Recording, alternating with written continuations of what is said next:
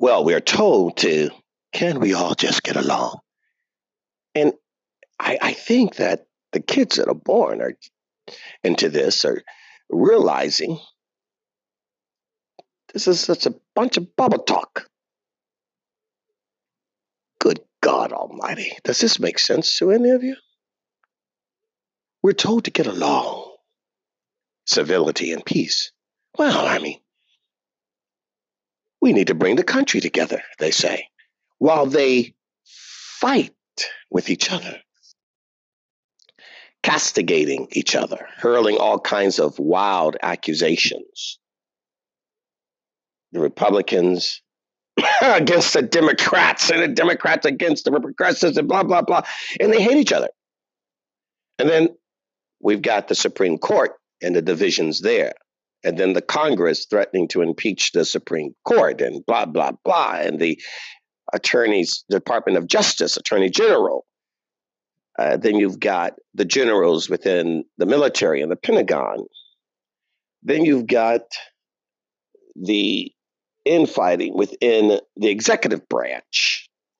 And then the kids sit back and go, But you're telling us to get along, Daddy. But you're fighting with mommy.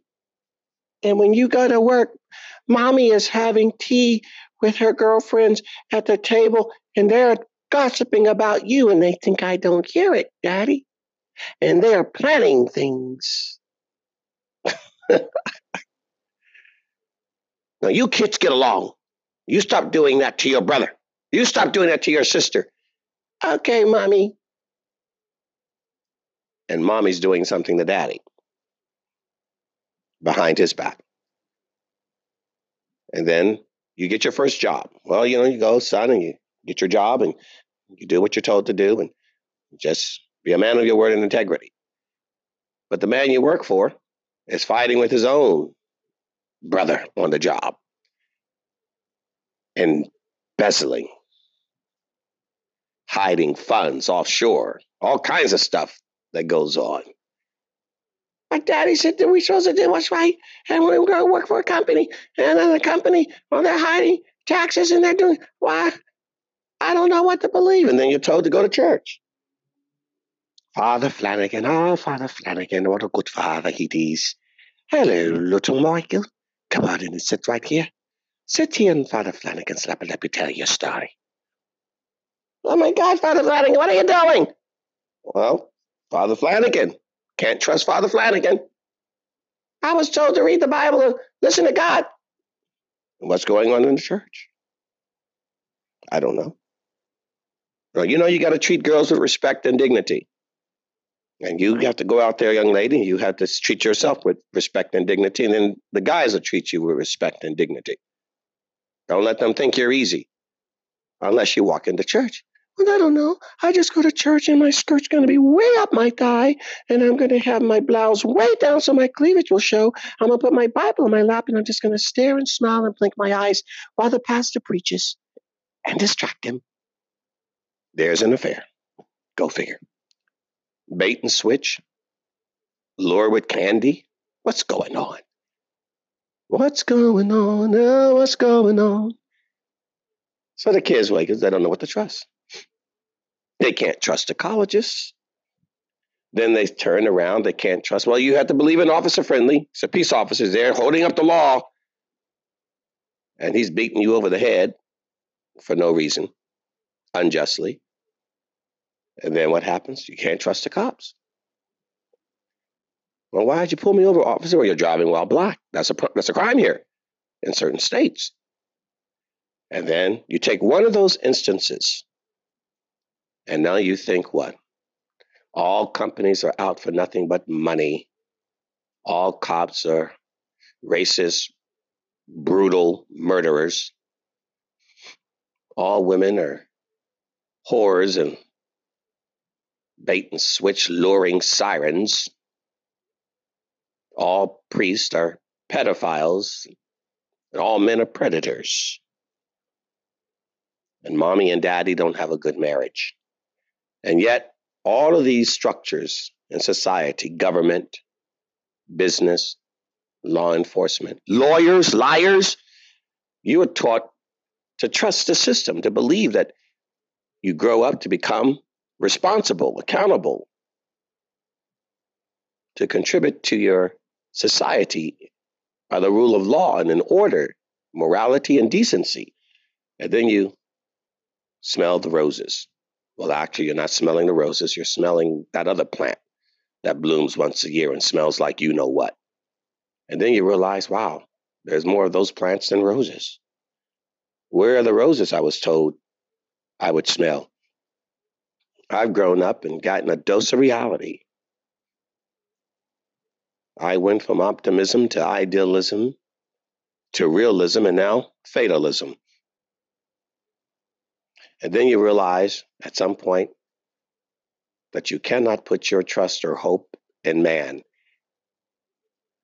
You can't even put your trust in yourself. Well, then why not jump off a bridge? Because that's what it sounds like I'm saying, isn't it? Well, I am saying it. Hold on before you jump. Before you jump. There is one antidote to all of this. Only one. Because if it wasn't for this one, I'd be jumping right along with you. The St. Vincent Thompson Bridge and the harbor of Los Angeles, a great place to jump. Beautiful scenery when you're going down, taking your last breath. Hit that water, flop, done. Good God Almighty. But wait a second. There is a healing balm in Gilead. There is a net. There is a saving grace. And no, it doesn't beat with a human heart or blink with a human eye. It's not from the mouth of men, nor the intuition in their belly, but your maker, your maker, your creator, your heavenly father. For without God, we are all dead men, or men as if who had never lived and ever taken a breath. For in this fallen world, in this fallen state, without a church, a mosque, a synagogue, when God put Adam and Eve in that garden, neither of those three edifices of religion existed. God is not the construct of Muslims, Jews, or Christians. Definitely not the Hindus, the, the Buddhists, the Wiccans, the atheists, the agnostics, and whatever other ism or ethics you want to put in. He is. Simply, He is.